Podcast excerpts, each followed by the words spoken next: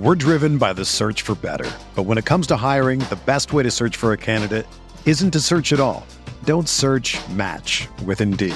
Indeed is your matching and hiring platform with over 350 million global monthly visitors, according to Indeed data, and a matching engine that helps you find quality candidates fast.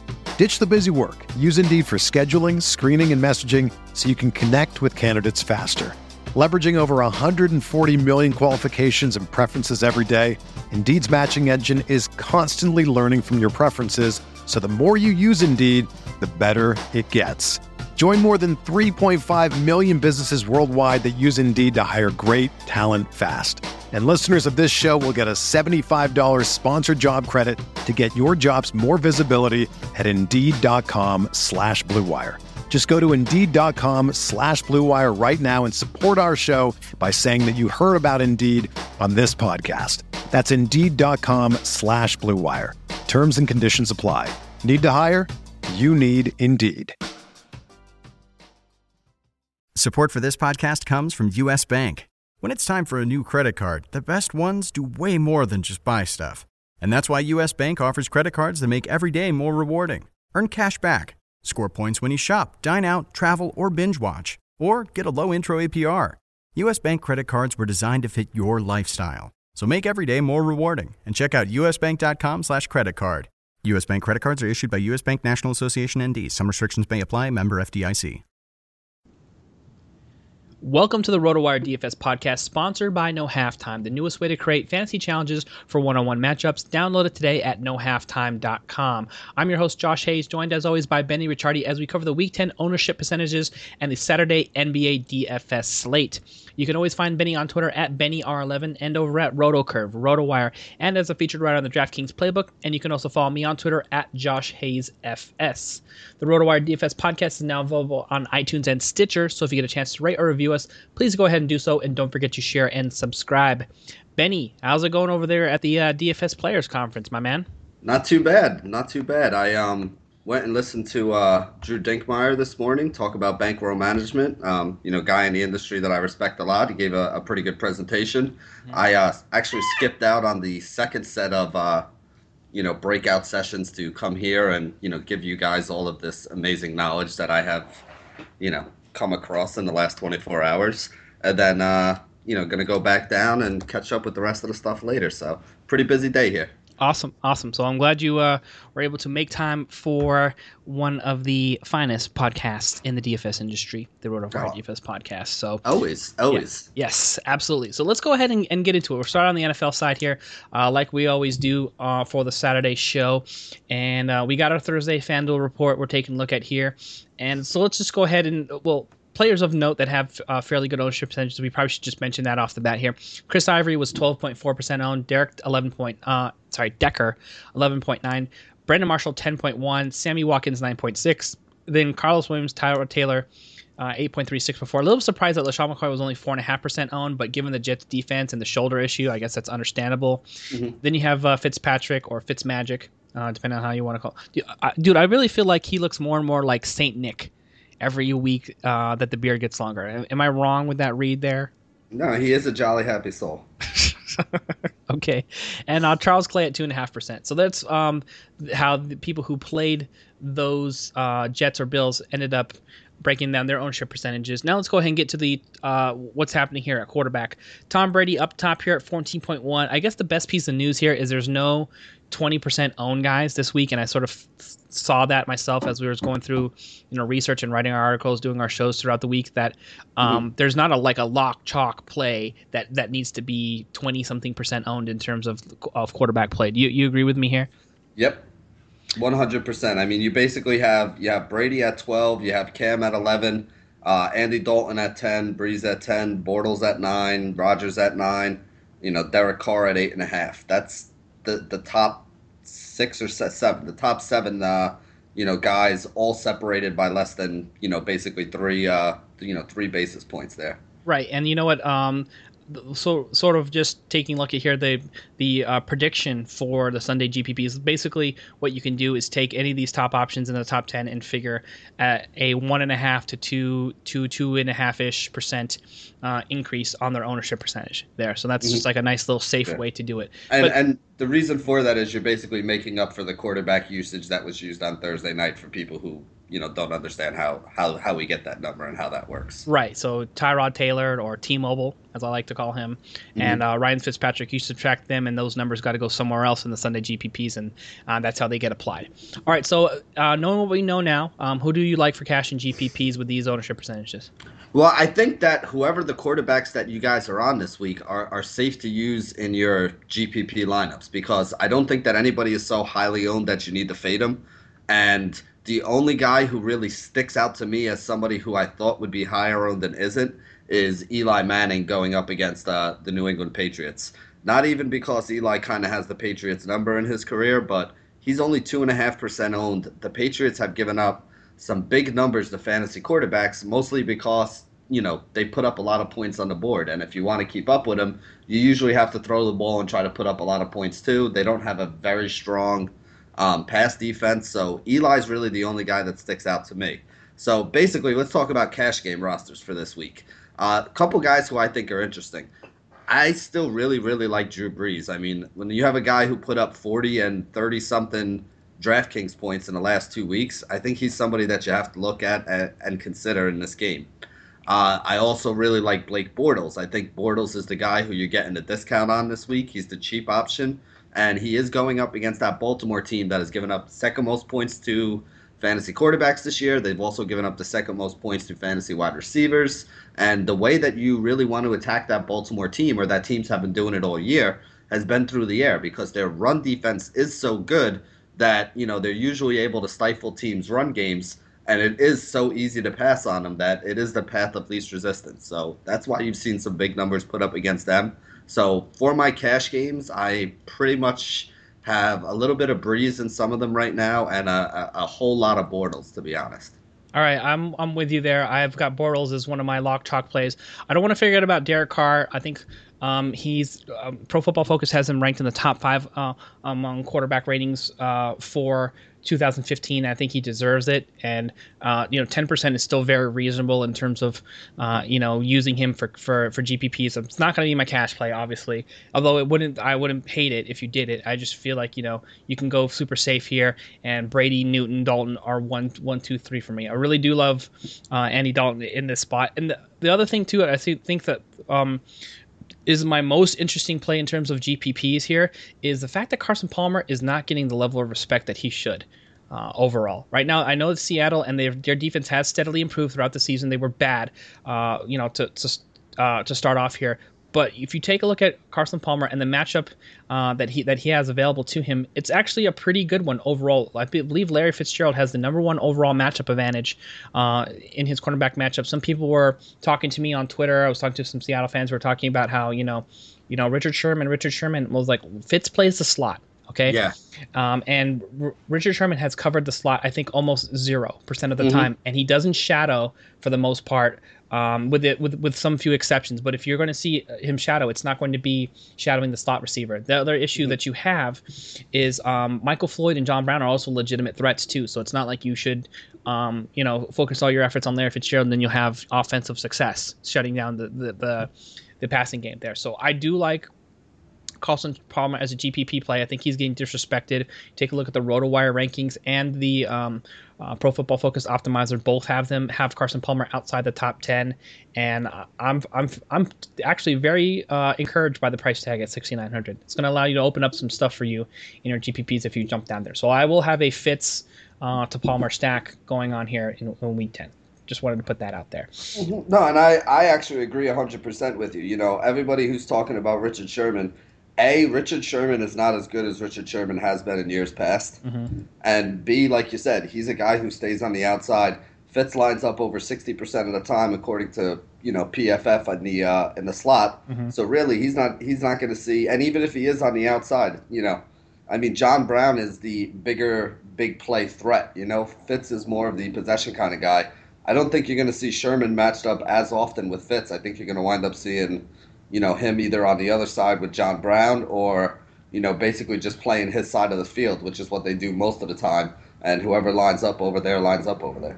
Yeah, and um, the other great thing that you get when you match up with Fitz, and we're going to talk about him as wide receiver play as well, is he has he's the only wide receiver uh, ranked in the top twenty uh, in this week or for the season that has one drop one drop on the season. Everybody, yeah, has, he does have great hands. Yeah, yeah, I'm not. We're talking. I think we're talking about Cris Carter and Larry Fitzgerald for like two of the best guys who had you know the best hands of like all time in NFL history, and he's sort of producing at that level once again, 2015. So, if you haven't considered Larry Fitzgerald elite yet, you need to start talking about him as that. And the great thing about him, I know we're not talking about wide receivers yet, but I'm just going to mention it. 7,400 is a nice discount off of D Hop, Odell Beckham Jr., and uh, Julian Edelman, who are all above um, the 8K range. So mm-hmm. there you have that. Any other quarterbacks that we need to mention here?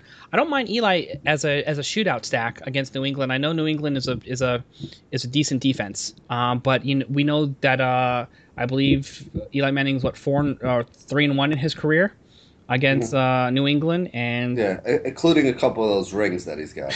yeah, he kissed, he's kissed the ring a couple times, yes. or Tom Brady has. Uh, so, um, Aaron Rodgers too, uh, priced outside the the um, top five. I think this maybe is a little bit more um, price respect than it is the fact that people actually want to play Blake Bortles over Aaron Rodgers because Detroit you can definitely expose in their secondary. I believe they're oh yeah 29th uh, in defensive grade in their in their secondary if I'm in pass coverage.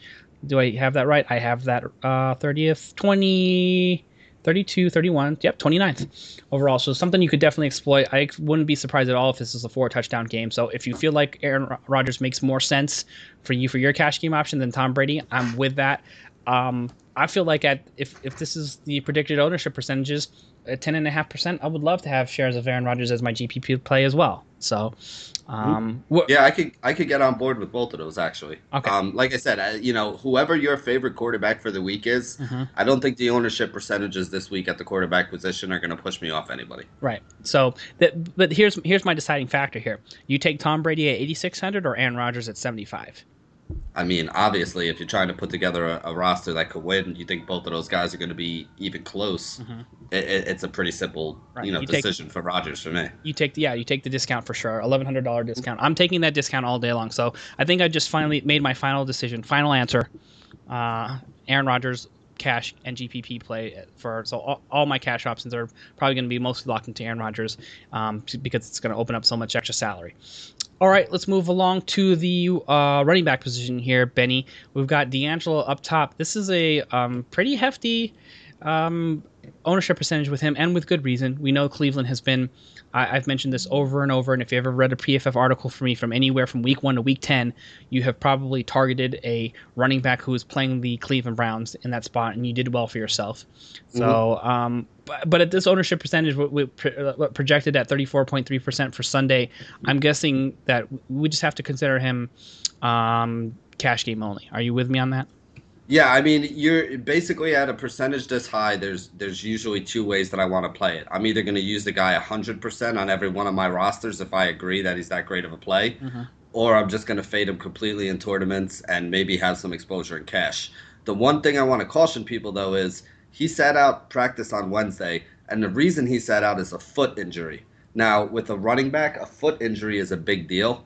So just kind of keep an eye on exactly what's happening. I'm not saying fade him. I'm not saying, you know, he, he's a horrible play for cash too. I'm just saying make sure you make sure you keep an eye on it because if he does, you know, if he is going to be limited or God forbid if he's out, you know, you, you don't want to be. Uh, that's why I was surprised to see him so highly owned on Thursday you know, with a little bit of uncertainty surrounding him. I know they're expecting him to play, but you know, I try when I play Thursday games, I try to not take any chances, and to me, he's a little risky.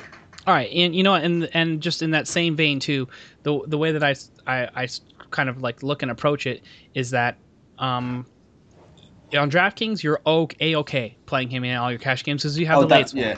You know mm-hmm. what I mean? So that's not too mm-hmm. much of an issue, and that's sort of probably reflected in in in some of that price. Um, but on on FanDuel, you don't have a choice, and this is what those some of the uh, the numbers that we're working with here. So people are definitely gambling a little bit, but it does seem minor enough that people, you know, I think at least people who uh, feel fairly confident or love what he did in that first spot are going to just be like, yeah, I don't want to miss out on another home run performance from this guy. So I'm just going to put him in there because I feel like you know people know that the matchup is just too juicy against Cleveland. So uh, there you have that. Now we're talking about uh, Todd Gurley at 21%, LeGarrette Blunt at 17.7. That's fairly strong for a guy who isn't a big time factor in the passing game. It probably doesn't figure to be here as well.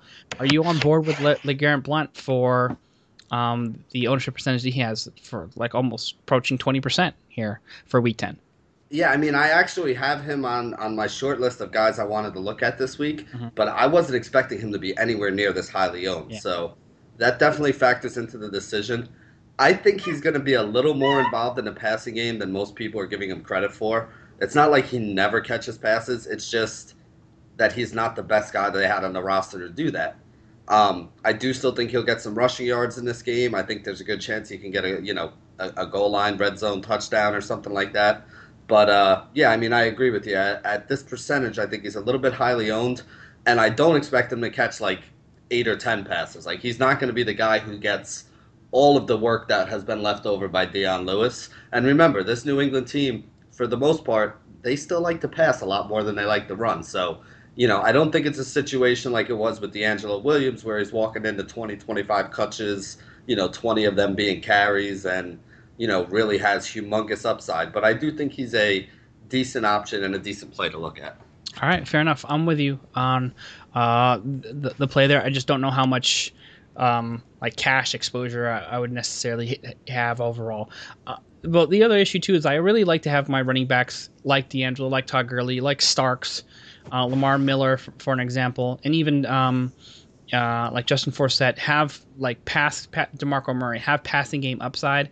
You just don't mm-hmm. have that a ton with LeGarrette Blunt. So no, but you are getting the benefit of the cost savings. Is is yeah was well, especially for a cash game. For a cash game, the reason why you want your guy to also be somebody who can catch passes is because it makes them safe. Even if you expect them to have a lead and think the guy's going to get 25 carries, you know sometimes it doesn't work out the way you wanted it to. Mm-hmm and if you have a guy who's also the, the passing down back, even if the team gets down, you know he's still going to see some work. He's still going to see some, you know, some of those catches. So he's still going to be able to score fantasy points. So for a cash game, you know, it's basically the same argument I always make about Chris Ivory. Chris Ivory's a great play for the Jets when you think they're going to have a lead and he's going to get 25 carries. But if there's a chance the Jets are going to be down, you know, when Bilal Powell was still not hurt and stuff like that, there are other guys that are the third down, you know, back basically for the Jets, and you wind up getting a 12 or 14 carry game out of Ivory and no catches, and that just kills you. So.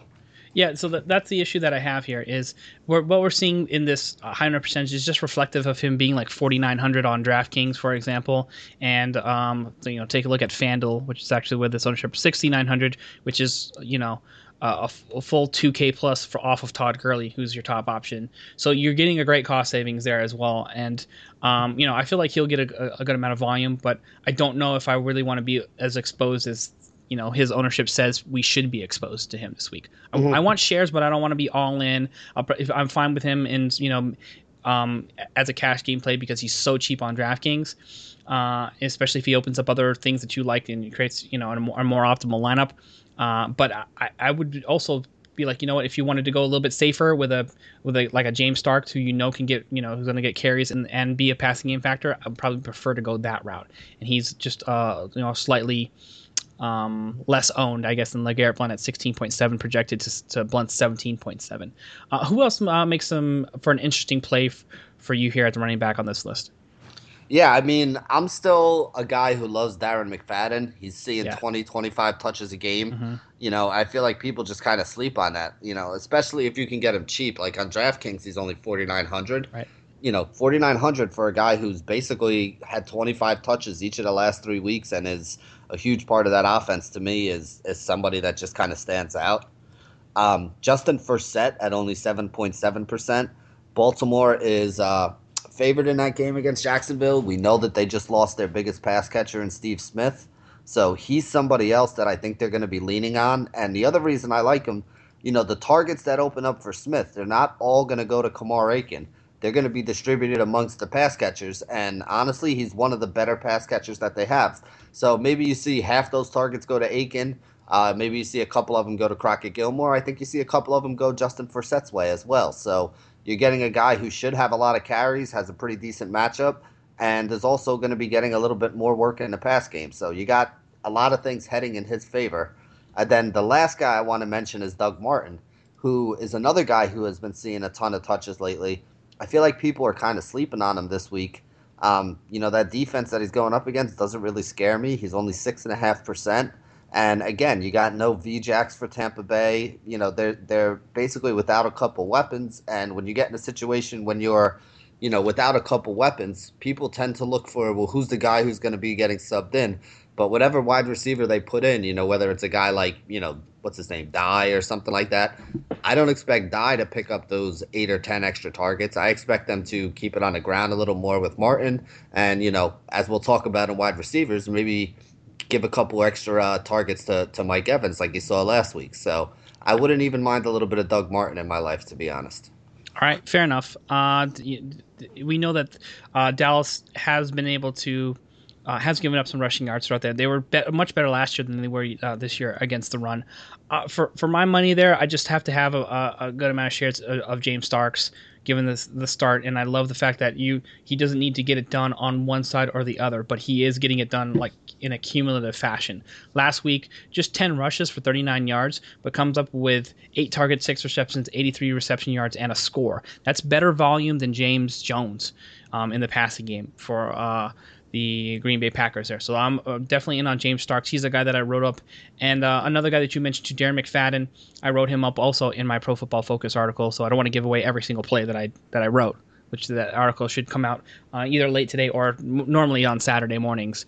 Uh, and you, you can check out some of the cheap punt options at uh, running back and wide receiver. But for the for that same reason too, I just quickly mentioned this. Darren McFadden, uh, the, the running back stats for Week Nine were 27 carries um, two targets, one reception for five yards. All other uh, Dallas Cowboys running backs, zero carries, zero targets. So um, Christine Michael is basically, you know, relegated to you know towel waving on the sideline right now, and uh, you know maybe uh, hope uh, catching some passes while uh, Matt Cassel warms up on the sideline or something else like that. But he's not playing football and that's one of the major reasons you just love that amount of volume that Darren McFadden's likely to get. Um, how far down are you willing to slide on some of these home run options here? Uh, we'll just give you a quick like yay or nay. Okay. Okay. Uh, Antonio Andrews. Interesting. I mean, I'm not over the moon about it, but he's somebody that I, I, I could get on board with. All right, he's the lead back, but hasn't been a big time passing factor. Just uh, projected to be one and a half percent on Ronnie Hillman. Mm, I mean, I don't. I got to see a little bit more about that injury situation. I don't think I would use Hillman if he's in because that means that they're both in. The only guy I would use would be C.J. Anderson if Hillman is out. All right, um, Jeremy Langford. The matchup is just so tough. It's bad. Um, yeah, I was on him last week, and I like him, and I think that he's somebody that will have some decent games if Forte stays out but I just don't I don't want to mess with the matchup he has this week. All right, and and that's the last one I'll leave you with. Just some breaking news here: ESPN's reporting that FanDuel and DraftKings have both filed lawsuits against the uh, Attorney General in New York to prevent them from blocking uh, DFS in New York. So yep. there you have actually, that. As, actually as expected. That. Yes. Yeah, I saw that before I came on. They uh, you know, put their answers to his uh, you know, cease and desist order in today. So. Yeah you know what? It's nothing that any of us can do anything about. It's going to be a long fight. It's going to require a lot of money to mm-hmm. be paid to a lot of lawyers. That's not going to be going to us in the pools. So it's going to I'm be not happy about it.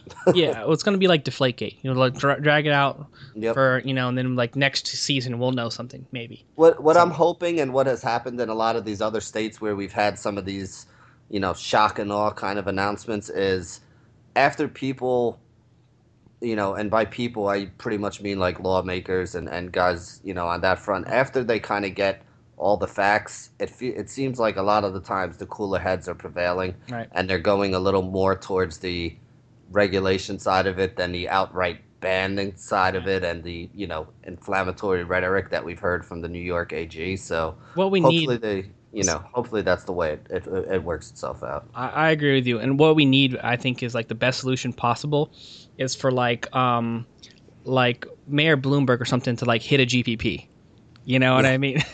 like have him take down like uh like the third like the Thursday you know like um three dollar million dollar contest on DraftKings and be like, see, you know, um this is for everybody. So it's it's for the rich, it's for the poor, it's for the politicians, it's for the everyman, mm. you know. And I did my homework. I listened to the RotoWire DFS podcast. They have skills, and that's how I was then I was able to win. And then you know it works out good for everybody. So. so there you have it. All right, wide receivers now. Allen Robinson. Are you surprised by Allen Robinson topping this list here at almost 30% owned? Yeah. Kind of, kind of, a know. little cray, a little cray. I love Allen Robinson. I mean, honestly, he's one of my favorite wide receivers this week. I, the the little moan and groan that I said there is because he's no longer at, GPP eligible for you. Yeah, at this at this ownership rate, I mean, I, I, I kind of you kind of almost have to fade him at this ownership rate. He's got a great matchup. We talked about it before with Bortles. Throw him in the cash. Yeah. you know, yeah, he's definitely a cash game play. He's a guy I'm going to be using in cash, but I think you got to kind of go away from a guy who's going to be 30% owned in GPPs. Yep. Crabtree at 22.7 right below him. I was a little bit surprised by that. Um, but, you know, he's been, been performing well and has a plus matchup. Randall Cobb is my top play. He was actually my number one cash game play. And uh, at 18.2%, where do you draw the line? This was the question, Benny. Is, is 18.2% too much for you to still, you know, uh, yeah. make a GPP case, or mm-hmm. how do you how do you draw your line in the sand? I mean, I don't want to give anybody a hard and fast number. rule. Yeah. yeah, because basically it all depends on how much you like a guy. Like you know, I'm saying like even at 28%, I'm saying as much as I like Allen Robinson, I, I got to kind of start looking in other directions. But there are some other people who might be sitting there saying, you know what, I think Benny's crazy. Allen Robinson is an absolute mortal lock this week for three to four times value or more based on his price. You know, for me, I think that that's not too high a, a, percent. And you know what? There are times where I've done that too. I mean, there were times when DeAndre Hopkins was 30%, and I told you guys, hey, you know what? I know he's 30% owned, but you can't really fade the guy. Right. You know, there were times when Gurley was 30%, and we talked about it, and you said, you know, you're going to be fading him. And I'm like, honestly, I don't think I can. Like, you know, I think to mm-hmm. me, he's just a, a lock in the roster. So it all depends on the player. It depends on the matchup. Um, you know how high that ownership percentage is, where that line is. Okay. I will say when the guys get above thirty percent, that's you or around thirty percent, so maybe twenty five to thirty, somewhere in that range, mm-hmm. is when I is when I really have to start asking the question. Guys in like the fifteen to twenty five percent, if I don't like them, it makes it easy for me to fade them. If I do like them, a lot of times I'll probably still use them.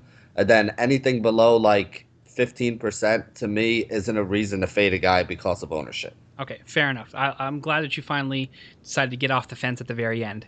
And yeah, I mean, I, I, but again, like I said, it's not a, it's you, not like oh yeah, he's 15.1 percent. You have to fade him. Benny right. said you have to. You know, it's like you, you got to use common sense when you're building these lineups right. here too, guys. You know, like if it's still a guy that you love, he, he's still a play. Right. But you know, like I said, as much as I love a guy like Allen Robinson this week at 30 percent you know, roughly is what what they're expecting him to be in tournaments, I, I could fade him and not feel too bad about it. I think the difference is is you're not ready to marry Allen Robinson right now. You're ready to like uh, date him. You oh, guys, yeah. you know, you guys been seeing each other for a while, and yeah. you're like, you know, hey, you know, I want to go steady with you, but yeah, you're Netflix, not ready to Netflix and chill. I'll take him out. You know that that stuff's right. all fine, but you're not ready to put a ring on it. Is no. what you're saying. If you're gonna put yes. a ring on it, then 100% exposure all across the board. Um, boom, boom, boom, boom, boom. You know, send me a wedding invitation. There's, but uh, he's been around the block a few times with a few too many other people this weekend for me to, uh, you know, put a ring on it. Right. right. So, so, now you're now, you at this like this ownership percentage, you you start be, beginning to question. You're like, I thought Allen Robinson, I thought we were exclusive. You know what I mean? But then you find out he's been dating 28.6% of the other DFS players in this tournament. Yes. And then you start to be like, well, okay, so you're, you know, you're just, you know, tossing, tossing your receptions around all over the place, you know? Mm-hmm. And then you sort of feel like he's a little dirty. Yeah. So, you know, Allen Robinson, you're a little dirty for, for our GPPs this week. That's basically what, what Betty's trying to tell you. Yep. All right. Um, so Randall Cobb for me, lock, stock, cash play, borderline GPP, but I think it's just too good for me to not roster because I want to complete my Aaron Rodgers stack, and this has to be the guy in my mind. Mm-hmm. Top 10 uh, wide receiver cornerback matchup this week as well. Uh, Julian Edelman, 16.9%. Your thoughts? I don't really like him as much on FanDuel. I never really like him as much on FanDuel. On DraftKings, I think it's okay because of the PPR. Mm-hmm. Um, not really, not really afraid of the Giants secondary. I do think that the Patriots are going to try to put some points up on him. I think he's okay. Are you game flowing or game scripting um, Odell Beckham Jr. out of your lineups in the Bill Belichick manner that he normally does? I actually think that the guys up at the top this week, I pretty much hate them all. Um, don't like Antonio Brown if Landry Jones is the one throwing in passes. Okay, true, but you know Ben Roethlisberger has rumored to try to get into this lineup today. Well, that's why I said if if if weekend. Landry Jones is the one throwing a pass, right? If it's yes. Ben, all bets are off. You know that the two of them are you know basically a, a, an every week play. Right. Unload um, the salary. Yeah, pretty much. Um, Beckham, I do think, like you said, is going to get the uh, Belichick treatment where, you know, if you're going to take away that, you know, the favorite toy for the Giants, right. Beckham is obviously Eli's favorite toy. Mm-hmm. And even DeAndre Hopkins has a little bit of a tough matchup this week. He would be the one of those three guys, unless obviously Ben plays, then Antonio is the number one guy. But to me, Hopkins would be the number one of those three. But even Hopkins, I don't really love. I have actually been looking more towards you know the mid range price wise um, with the lineups that I've been building. You know, I do like AJ Green. I actually don't like Crabtree as much as everybody else does. I think that the best matchup against Minnesota is Xavier Rhodes, which was supposed to be Cooper's matchup. I don't know exactly what's up. I know he left practice early on Wednesday. Mm-hmm. Um, like he was out there at the beginning and like physically had to walk off the field, which is never a good sign. And even as of now, I still can't find too much information about like, they say he's going to play, but I, you know, I just don't see all the information, so I don't really know. I prefer Cooper to Crabtree if they're both okay. So I'm not a big fan of Crabtree, but um, I do like some of the guys in the middle, like a uh, guy we didn't talk about yet is uh, Stefon Diggs at 6.6 percent. Mm-hmm. I mean, I'm sorry, at 6,600 on uh, you know, on um, FanDuel at at 11 percent. I really like him this week. I think he has a good matchup. You know, some people basically call him Antonio Brown light, which I think he's got a long way to go to get there still, but I could kind of see a little bit of Antonio Brown in his game. And remember what Antonio Brown did to this team last week. You know, what was it? 13 catches, 100 and 200 and I don't know, 80 something yards, um, which is not hyperbole. That's legitimately what he did to them last week. So, yeah. you know, that's, I mean, if, if that's what Brown could do to him, you know, I think Diggs I don't expect Diggs to go for 280, but I, I could see him going six, eight catches for 100 plus, which would be fine out of him at his discounted price. Um, even coming a little bit lower, here's a guy that I love this week, and I don't know why other people don't love him as much as I do. Mike Evans is only 5.7% owned. I know he had those two big drops last week, and everybody's like, F Mike Evans, but he still had eight catches for like 150 yards. Yeah. So 18 targets or 17 targets, something sick like that. I mean, all right, he had a drop or two. I understand that. But 17, 18 targets at 5% ownership, I mean, to me, that's a guy that you, you lock up in your GPPs at this point. Yeah, uh, I like it. I, I think that you can make a, a, a strong case uh, for going that route. Now, the, the last question I'm going to ask you here is um, your thoughts on what fancy owners should expect from Brandon LaFell going forward here. 6.1, 7.7% owned. So I, uh, to me, I just don't think I can ever really trust him consistently in cash games, but this could be a juicy matchup in GPPs. And when you see, when you see people flowing towards the Julian Edelmans and the Gronks and their GPPs and their stacks, LaFell could be a, a, little bit of a sneaky guy here. The ownership percentage is obviously up, but he's also fairly affordable. So w- what do you say? I mean, I just I just don't like him to be honest with you. I, and and it's you know it's nothing personal. I mean, I'm sure he's a great guy and all. I mean, he, but yeah, he didn't know that was your wife. That's yeah, you know, this is like he apologized. You could move on. You know, you know, it's. I mean, here's basically the way I look at it is, you know, how excited are you to roster Brandon LaFell? What what is Brandon LaFell's upside? Like, I think his upside is basically what he did last week. Maybe he catches like six balls for hundred yards and a touchdown. Maybe and that's like his absolute ceiling to me. Like I don't see him getting multiple touchdowns. I don't see him having 10 or 12 catches for 170 yards or anything crazy like that. So to me, his upside is a okay play. Okay, fair enough. Whereas whereas his downside could be he makes like three catches for 40 yards. All right. Okay, I just wanted to get your take. I, am okay with that. I will I will take a few shares because he's cheap enough for me to be interested. GPP yeah, only I, for me though. Like here, here's the thing: Brandon LaFell six point two percent, Mike Evans five point seven. Mike Evans is definitely a, a better a better play. I would agree. You know, like there. I would rather figure out a way to get the money to get Mike Evans in my lineup than use a guy like Brandon LaFell. borrow from your uncle if whatever you need to do okay, to get him in your lineup. Uh, Tyler Eifert tops the the uh, tight end list here for th- Thursday GPP ownership percentages projected at twenty five point seven. That's crazy, but also not crazy when you saw what he did to Cleveland last week. Are people overreacting here, or should we? Um, and incredibly overreacting. Okay. I mean, here's the thing with Tyler Eifert. He's very good in the red zone. He's a good target that can catch touchdown passes. But the guy for most of the season has seen like five targets a game. Now, granted, last week he saw like six or seven and he turned three of them into touchdowns. But what that also tells me is between the 20s, they only threw the ball to him like three or four times. So if that's all they're going to throw the ball to this guy, again, you're basically banking on somebody catching multiple touchdown passes in order to pay off a high salary. And while he has done that twice already this year, this is going to be their ninth game. So in less than 25% of the games, he's been able to catch two touchdown passes. And you're basically banking on him doing that because that's pretty much what he needs to do to make value because he's not usually a 10 catch kind of guy. He's not usually a guy that gets you 100 plus yards. And I don't really think this game sets up as a game where they're going to be throwing the ball a ton. So to me, 25%, he's a very easy fade, and I'm not using him in cash games either. Okay, fair enough.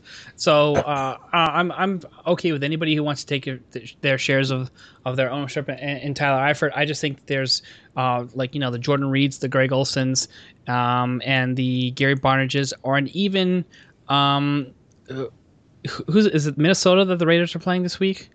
Yes. Uh, Kyle Rudolph. Yeah, all the Kyle Rudolph that I can find in my GPPs. We know that there's just been, you know, a strong, strong track record of, um, you know, tight ends blowing up the Raiders. And I'm I want to look at this box score as we're talking about it right now. Um, it was Heath Miller and Pittsburgh last weekend. I believe Heath Miller had a, a fairly decent game, if I'm correct. Do you remember uh, this this uh, stat line from last week at all? Before I pull it Uh, up. I think he did okay. I think he had like th- like four catches for like 40 yards or something. He was only 3K on on uh, DraftKings. I don't think he had a huge game, but I don't think he really hurt you either. You know, that that number sounds like he you know paid off the tag, but you didn't get a lot of upside. Yeah, there was there really. It, it- you know what? For the three thousand dollar price tag, it was fine. Okay, so three for Yeah. thirty-two. That Or was like twenty-seven hundred dollar price tag. I should say it was fine. uh, three for thirty-two. So definitely not exciting. But then when you have Antonio Brown go for seventeen and two eighty-four, he just basically ball hogged the whole the entire offense. Uh, Mm-hmm. but having said that, though, Kyle Rudolph to me, um, just because of of the track record, I'm gonna he's gonna make a GPP somewhere for me. Definitely not to be a, a cash game play. And then my personal take on Gary Barnidge, just for those of you know, if he's Josh, if Josh McCown is in, Gary Barnidge is your guy. You can absolutely use him. He specifically targets him. That's his um, number one safety valve and red and his uh, uh, red zone favorite. If it's Johnny Manziel, I'm probably just going to go in a different direction altogether because they just don't have the same sort of game flow or rapport with each other. So uh, there's that. Anybody else you want to make a case for at the tight end position? Well, I mean, we didn't talk about Gronk yet, did we? We did not talk about Gronk, but Okay, I think I we mean- sort of need to do just the obligatory. If you want to spend up, and you know he's always he's never not an option if you don't want it to be. But So- I actually really like him this week because the Giants are actually statistically as bad, if not worse, after last week than the Oakland Raiders are against the tight end position. So this week especially is a week where I think you can go gronking if you want to. Um, I do love Jordan Reed, who you mentioned before. Basically, just you know, the thing I like about Jordan Reed is most of these tight ends are touchdown dependent. And what I mean by that is they all see like three catches for 30, 40 yards. And whether or not they pay off their value has a lot to do with whether or not they get themselves into the end zone. Jordan Reed, on the other hand, is not handcuffed by that problem because he's seeing, you know, basically including Gronk and Greg Olsen, he's actually seeing the second most targets per week at the position, um, with a little bit above nine targets per week. So he just sees a ton of volume, and I do think that this is going to be a game where Kirk Cousins has to pass it a lot. I don't love Cousins as much as other people do this week. I just don't think he's a very good quarterback, but I do think he throws a lot of passes at Jordan Reed. So I think Jordan Reed would be the way that I tried to get a little bit of exposure to. Uh, you know the potential Kirk Cousins upside that everybody keeps talking about this week. All right, you guys are gambling on a different level. when you when you talk about Kirk Cousins. I, I, I know, agree. yes, I know the matchup is elite, but I would just much rather go with Blake Bortles. Uh, you know, there's just to me there's a. Let me just take a look at this list. I know we've already we've already discussed this here, but um, Chips Ahoyer for against Cincinnati. Oh yeah, I would much rather have Hoyer than uh than Cousins. Yeah, so I mean, there's a there's a multitude of, of different options that I would probably go before I get to the the Kirk Cousins. I don't think he's bad, and you know he's got his full weaponry back with Sean Jackson and, and Jordan Reed back in the lineup, but you know the running back situation is still terrible. So know it's it's just a, a one trick pony, and Pierre Garcon has hands of stone. You know, a la like 2011 when he's his last season with Peyton Manning or whatever. So just not terribly excited about that matchup. All right, so we've covered tight end here. Let's go ahead and put a bow on the the NFL for Week 10 in terms of ownership percentages with the defense here. Benny, I'll just break down for you. 17.6% ownership exposure to uh, the Thursday games for the Panthers, 16.7 for the um, Broncos, and then you have the Rams, uh, Bengals, and Packers all at 7.2%. Um, your thoughts on that group and anybody that you can make a case outside of that? Yeah, I mean those five right there are the five that I'm looking at. Mm-hmm. The other one that I would add in there that I think you can make a case for is the Arizona Cardinals. Mm-hmm. Um, the Seahawks have actually been giving up a lot of points to opposing fantasy defenses. Not so much because of turnovers, but mostly because they're not scoring a lot of points, mm-hmm. and their offensive line is putrid. If uh, they did not have a mobile quarterback, they would probably be giving up double-digit sacks per game. The fact that they have a mobile quarterback and are still giving up about four or five sacks per game uh, pretty much speaks volumes about how bad that offensive line has been. Okay, so and you you feel comfortable with that order too? Panthers one for you against Tennessee, Broncos two. I actually uh, have it flipped for me. Yeah, personally. I think uh, I think I have Broncos.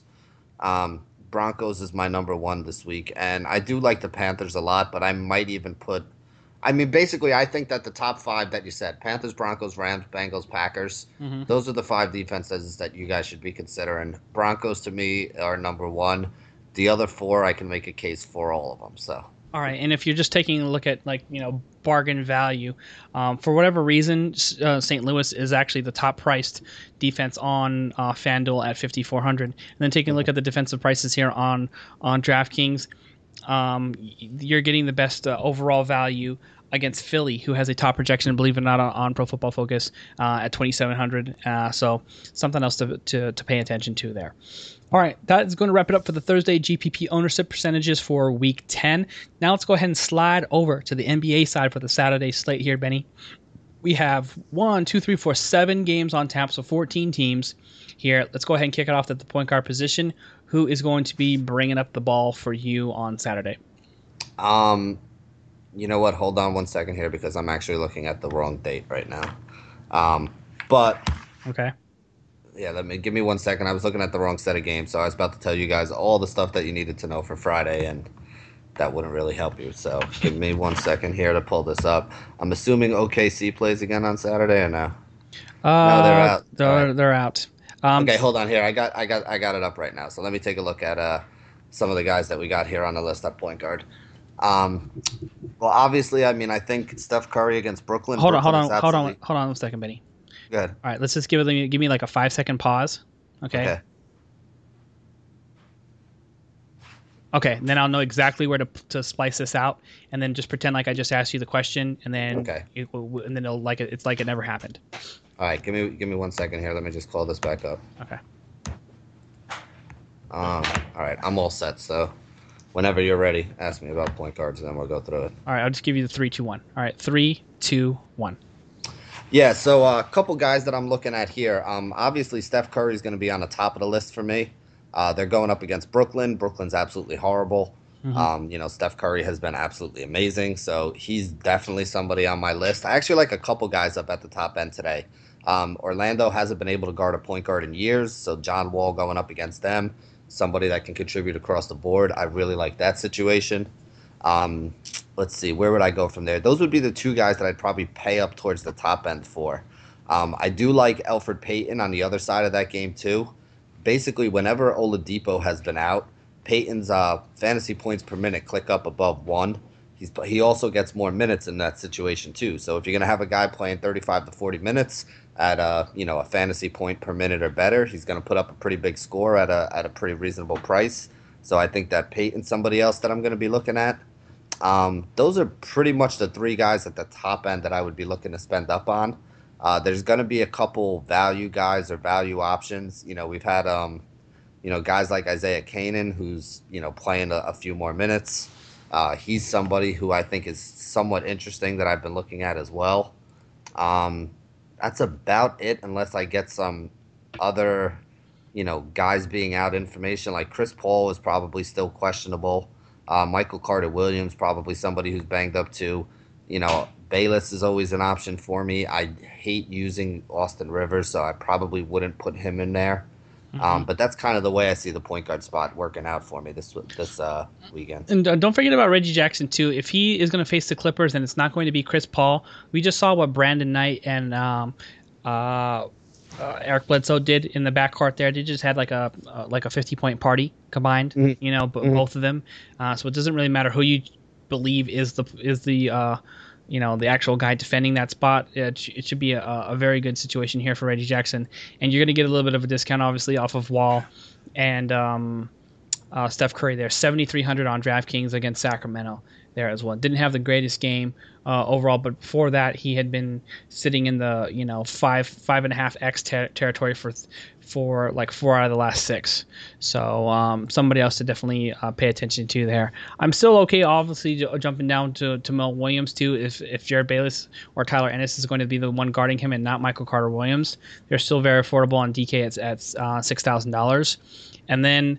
Um, I think I'm going to draw the line at Bayless here. I don't think you can really go too far below that and actually be interested in somebody that is in, a, in full on punt, uh, punt play. Uh, are you with me on that? Yeah, I, I, definitely would agree with you there. Okay, so we're drawing the line at Bayless, provided he starts. And if he doesn't start, still may be GPP eligible, but it's definitely becomes more sketchy if Carr Williams gets back into the lineup. I don't know. I'm not exactly sure on the timetable, but really just that's the your one of going to be one of your deciding factors. All right, shooting guard position here, Benny. We've got James Harden, Eric Bledsoe, Klay Thompson, Bradley Beal, all up, up at the top. And then if we take a look at uh, Marcus Thornton, he's still getting 30 something plus minutes per game and still reasonably priced at 5,200. So I know that's a guy that you've been uh, recommending as of late. It still looks like a good play. Another guy mm-hmm. I wanted to talk to you about is Wes Matthews, who finally, for the first time this season, uh, um, uh, reached over uh, 30 minutes plus and um, just uh, calmly and coolly collectively uh, paid off nine and a half times his price tag at 4200 so i think we need to start being interested here. What are your thoughts? I i didn't get a chance to watch that game. Um, was it a matter of the fact that the clippers defense was just that bad? Because i mean he hadn't done anything remotely close to that all season um, obviously, I mean, we remember from last year, Wes Matthews is a guy that can put points up pretty quick. Mm-hmm. So if his price is going to stay that low and he's going to play those kind of minutes, and you know, I mean, I definitely think he's somebody who's a viable option. Um, I just don't know if I absolutely love him. I don't know how they're going to match up either in this game. If he's going to be guarding Harden, that's something I usually don't like to take guys who wind up guarding Harden because they're usually expending so much energy on the defensive end that they're, you know, they're offensive game on the other end suffers, even though Harden's not a very good defensive player. Mm-hmm. But again, I mean, if you can get 40 points out of a guy who's you know, what is he, 4,200, 4,400, maybe yeah. somewhere around there? Yeah, you're going to have to take, I think you're going to have to have a share somewhere. If you don't want to use him in your cash game, fine. I understand the risk too, but he's just too cheap with this, this sort of ceiling uh, right mm-hmm. now. And you know that, that, that the pace between that game and Dallas, I mean, that, what was that final in that last game? There was a lot of scoring. Yeah, 118 to 108. So you're going to mm-hmm. see probably another, another 210 total plus in that game. Yeah. So, uh, and I mean, you have guys like Thornton, who's been the value option, who we've kind of been recommending and riding, mm-hmm. who is getting to the point where at the price he's at right now, he's no longer a straight up value play. obvious value play, right? right? You know, like like the other guy who I would think that you might want to look at in this game as well. excuse me, is um, you know, Jamal Crawford. If you're still getting Jamal Crawford at 3,500 on DraftKings, and he's going to be playing, you know, extra minutes with, you know, guys injured like Redick out, and you know, Chris Paul maybe in or out you know, if you're going to get those extra minutes out of Jamal Crawford in that situation, I think I would rather use him at the cheaper price. Um, I still like Wes Matthews as well. I think those two are the are the, the cheaper value options. Uh, Thornton being, you know, somebody who's gotten to the point where I don't know if I keep if I want to keep rolling him out there at his present price. All right, fair enough. all all fair points. uh, in, my opinion. All right, so um, anybody else that you can sort of uh, you know plant your flag with here at the shooting guard position before we move forward?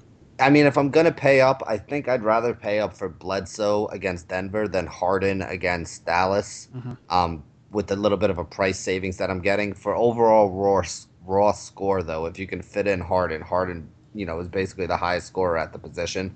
Um, but honestly, I think that I'm looking at guys like like a Matthews or uh, you know maybe a Jamal Crawford or something like that. I'm probably going to be saving that shooting guard today.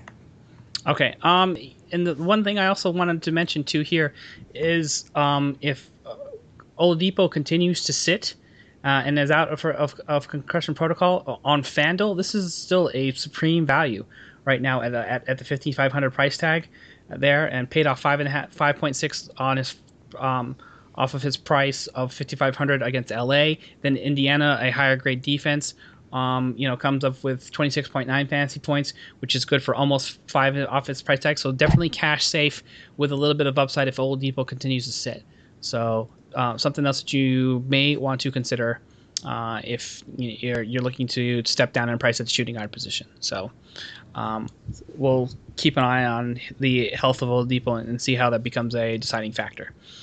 All right, before we move on to the uh, small forward position, Benny. When let all the listeners know who um, listen to the RotoWire DFS podcast, are you a member of RotoWire.com yet? If you are not, now is the time to do so. We're giving away a 10-day free trial. All you have to do is go to RotoWire.com slash pod, and we'll give you these very same projections that we are mentioning on this show. They have op- lineup optimizers for DFS for NHL, NFL, uh, college football, NBA, um, and soccer uh, as well, uh, and Major League Baseball, which is not currently up, but you know, um, it, they'll relaunch that as soon as the season starts back up. So you'll have D- DFS lineup optimizers all season long, and for three, four, five, six, seven, eight different sites, including FanDuel, DraftKings, Fantasy Aces, Draft Day, Draftster, Fantasy Score, Yahoo, and Fantasy Draft. So that is very awesome. Uh, so make sure you check that out. Rotowire.com slash pod. Free 10 day trial. Uh, lots of great free goodies, um, free draft kits as well, day to day projections for season long and for DFS. Um, don't forget to check that out. Support us, which helps support this show here. Rotowire.com slash pod. All right, small forward, Benny. Let's go ahead and rock and roll at the small forward position. What do you got for Saturday? Um, all right, I'm going to be honest with you guys. This is another position that I'm really looking to save. Uh, depending on how things work out in Philly, I've been rolling Jerami Grant, and he has been paying off really good value. So unless he gets a huge jump in price, he's literally somebody who I'm going to have in most of my lineups. I think there are a couple other guys a little bit more expensive who you got to look at too. Uh, if you're playing on DraftKings, that's where Fournier is at the small forward spot. So obviously, I think he's somebody that's in play. Um, the one guy who I would kind of look at paying up for here is uh, Kawhi Leonard against Philly. We know that you know Philly's pretty bad team so far this year. Leonard's the one guy on San Antonio who has safe, predictable minutes every game. Um, you know, even in blowouts, he still winds up playing a lot of time. So to me, Leonard would be the one guy I would look to spend up for but I definitely think that you're still going to be getting really, really good value out of a guy like, you know, Jerami Grant, who's about four thousand dollars, or even a guy like Fournier, who's you know, fifty five, six thousand. I think that the value at those guys at the small forward spot is so good that you kind of have to take it and you know spend up elsewhere and use the money somewhere else. All right, that, that makes some sense for me to uh, as well. It, it is really I'm just going to say putrid overall. If you're not using LeBron James and, and Kawhi Leonard, you have a couple value options that you can sort of get behind. And then after that, like I'm looking through the second tier, and I can't tell you a single guy in the second tier, um, you know, in our projections here that I really honestly, um, you, you know, can feel yeah. great about. Like, um, Bojan Bogdanovic went went bonkers for 22 and 9 that last game, but before that he has, you know, mm-hmm. like a 7.2 uh, you know, FanDuel point uh, yeah. uh, performance of 14.2 and 18.9. It's all very very like yeah. sketch. My my biggest problem at the position here is the guys who are in like the top tier. Mm-hmm. To me, they're all a little too expensive for what they give you, and then the guys in the bottom tier are all a little bit too erratic for what you know for what you can expect out of them. So there's no safety in the bottom tier, and in the top tier for me, there's no value. You know that's why there are literally like three or four names that I that I mentioned that kind of stand out to me. and I'm just going to be using those guys and then moving on to other positions and you know trying to trying to spend up and get some of the guys that I like at the other spots who I think you really need. Yeah, you know what? I think I might just go if I'm not going to go with you know LeBron or Kawhi Leonard. I might just go uh, with my uh, designated security blanket that I always use when I just you know don't know what else to do and I and I can't make a, ch- a case for for spending like 4,500 on a guy like on Fanduel for instance. But he's you know this guy's been like in the 6K range what seems like forever, and it's Danilo Gallinari.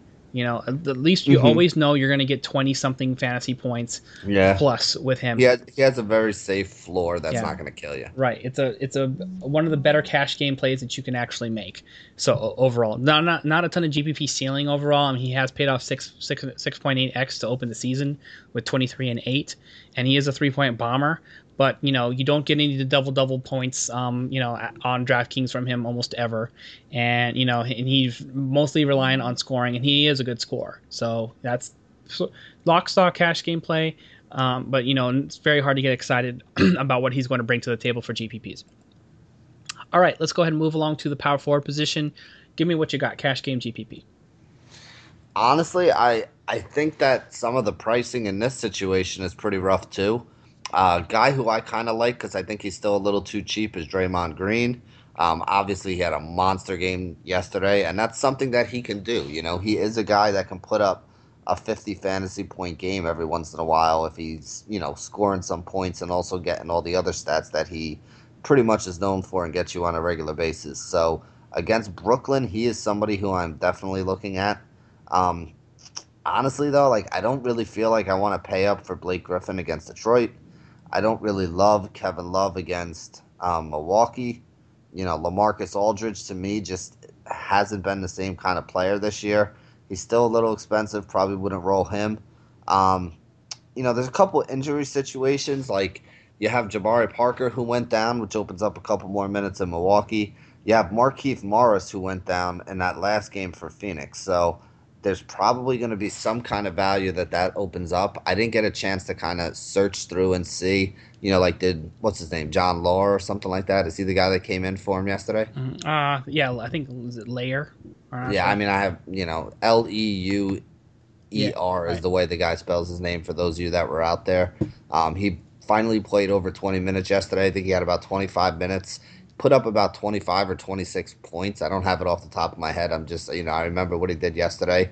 And I know he was min price over on DraftKings. So he was one of those guys that you can get for 3,500 ish. Um, if he can put up 20 something points for you, that's going to be value. So he, he would be somebody I would look at if Markieff is going to be out again. Um, but that's honestly, that's about it. I mean, there isn't a lot that I love, you know, up at the top end here today. And there aren't a ton of punts that I know about yet. Uh, again, if a couple of these guys do happen to be out, I definitely think there is some merit to, you know, trying to figure out who else you could throw in. All right, so according to basketballreference.com, it's lure. Like okay, um, so you were a lot closer than I was. I was thinking like Austin Powers, like come back to my lair. Yeah. Um, but it's not. Welcome to my underground lair. Yeah, but it's lure. Like we're going to the loo. I need to use the bathroom. Um, all right, so uh, those are those are all uh, fair and fine for me. I, I think uh, uh, Blake Griffin is going to exact revenge on his whole temper tantrum thing where he gets two ejections, and he's the top projected option. Um, you know, on RotoWire and on um, uh, uh, you know.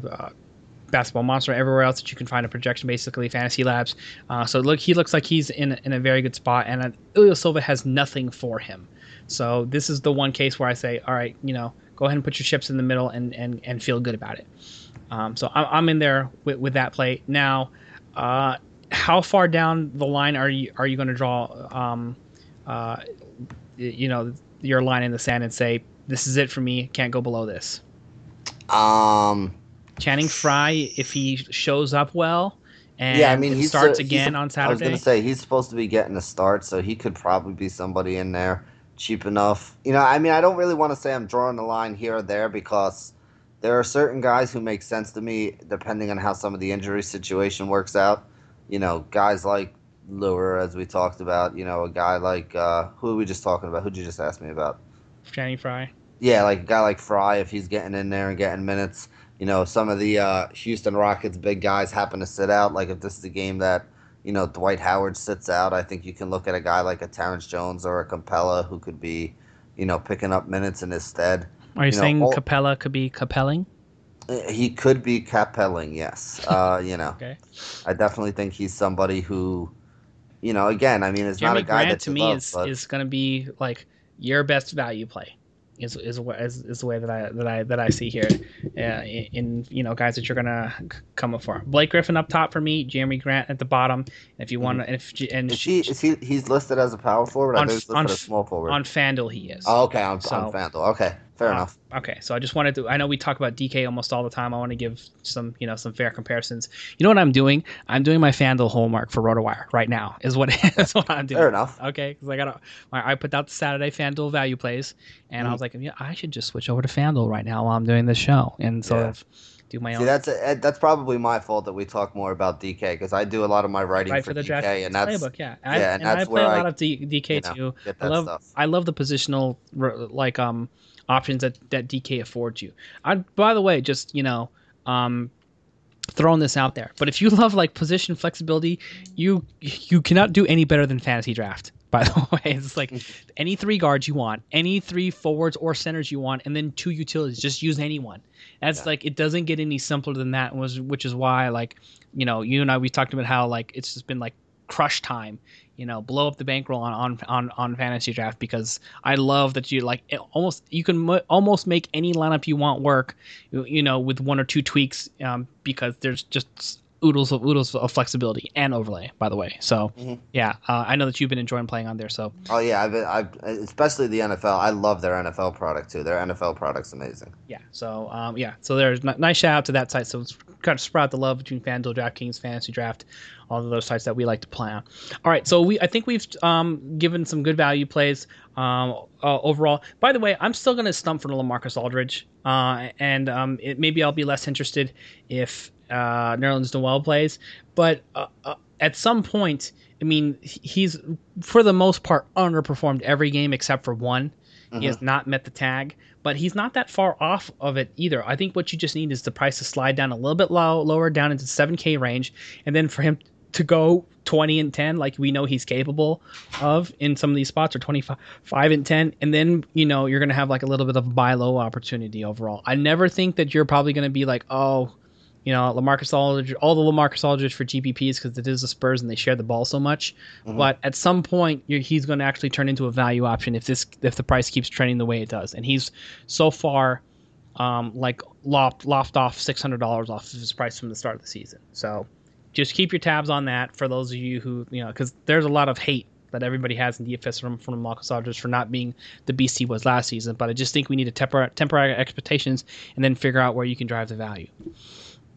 All right. Uh, pow- are you good with power forwards? You want to? Yeah, that's for me. That's pretty much the guys I'm looking at a power forward. All right. Uh, before we move on to center, I want to let you know that if you are looking at your weekly fantasy opponent and thinking to yourself, I would love to challenge just one of his players, but not his entire team, but your fantasy sports service doesn't allow you to do so, well, now you can with the all new No Halftime app. The No Halftime app allows you to create individual challenges using players or teams. For example, you can pit ODB versus Megatron. You can pit LeBron versus Tra- um, Melo. You can fit Trout versus A Rod. Creating a challenge takes seconds, and accepting challenges are even easier. So uh, you can create challenges for NFL, NBA, MLB, NHL, college football, and the college basketball uh, format, along with other sports. Join today and get started. Real money and fantasy supremacy awaits you. Visit nohalftime.com for more information and download the No Halftime app for your iPhone and Android device. Receive a bonus by entering the promo code ROTOWIRE at sign up. No Halftime, where the fantasy sports season never takes a break. All right, Benny, we're back from our break. Let's go ahead and hit up centers before we roll on out of here. What do you got for me? All right, I actually really like Andre Drummond going up against the uh, LA Clippers. Like, we've talked about it before. I'm not a big fan of DeAndre Jordan's one-on-one defense, and I think that Andre Drummond's bulk, you know, I mean, size-wise, tall, you know, length, the two of them are about the same, but Andre Drummond's bulk is going to give DeAndre Jordan a lot of trouble in that game. So I really do like Drummond up top as somebody who I'd pay up for. The other guy who I have to mention, I mean, we've been recommending him and riding him all week, Jahlil Okafor. You know, I know that Nerlens Noel might be back, but you know his rebounds are up, so that's something that we like. The guy is taking an absolute ton of shots, and he's making a good amount of them. And he actually has the highest usage rate at the center position of all the guys that are playing today by a pretty wide margin at uh, 28.3%. So they are giving him a lot of looks in this offense. They are running the offense through him, and I think he can give you another nice number. So he would be the, you know, Drummond would be the guy that I would pay up for if I can't afford to. I'd pay for Okafor if I got the money to put them both on the roster, well, that's just amazing if I can do that. So that would be something I would be looking forward to. Okay, I think Jahlil Okafor can still pay off the tag because he is so cheap. But the only issue I have, I think I'm just going to stay away in GPPs for the most part because the Spurs have always defended the center position well, and they're going to probably continue to do so. Uh, you know, I know it's uh, you know basically Tim Duncan out there, but yeah, he, he can be 45 and he's still going to play great defense, and they play great team defense uh, as well. So I just want to make that uh, s- small note there. Uh, to your point with Andre Drummond, by the way, as your top cash game play, um, I'm in there with you. And just supporting information here, uh, Clippers down in the bottom ten uh, in fancy points allowed to the uh, to opposing centers on DraftKings or FanDuel rather this season. So um, those plays all make some sense. Now we also know that Dwight Howard is either going to pick Friday or Saturday to sit out. My guess is he actually picks Friday. Um, and by the way, if you're asking, well, this is a Saturday show, Josh, why are you talking about Friday? Because we record this stuff on Friday to have it available ahead of you time, like we've mentioned before. So for those of you who may not know that, um, that's which, which is why I have to pose the question. So, but if he ends up sitting Saturday, then Clint Capela becomes an option for me. Um, but then he's otherwise not uh, a, an option on on a site like FanDuel. So, um, wh- how far down can we go here? Are you okay with Azeli, uh, for instance, at 4,300 on FanDuel? Uh, Not excited about the minutes. Yeah, I mean, I haven't really, I haven't really looked at him much as somebody on my radar. Um, again, they're playing Brooklyn. Brooklyn's not all that good. They do play a little bit of a slower pace. You know, I think if I'm gonna look at anybody, if I could get somebody like, uh, you know, you know, you got a guy like um, that's out. You got uh, Lavernier who's a little bit banged up. If I can find J.J. Hickson for cheap, you know, he would be another guy, whether he's power forward or center eligible, that I wouldn't mind putting in there.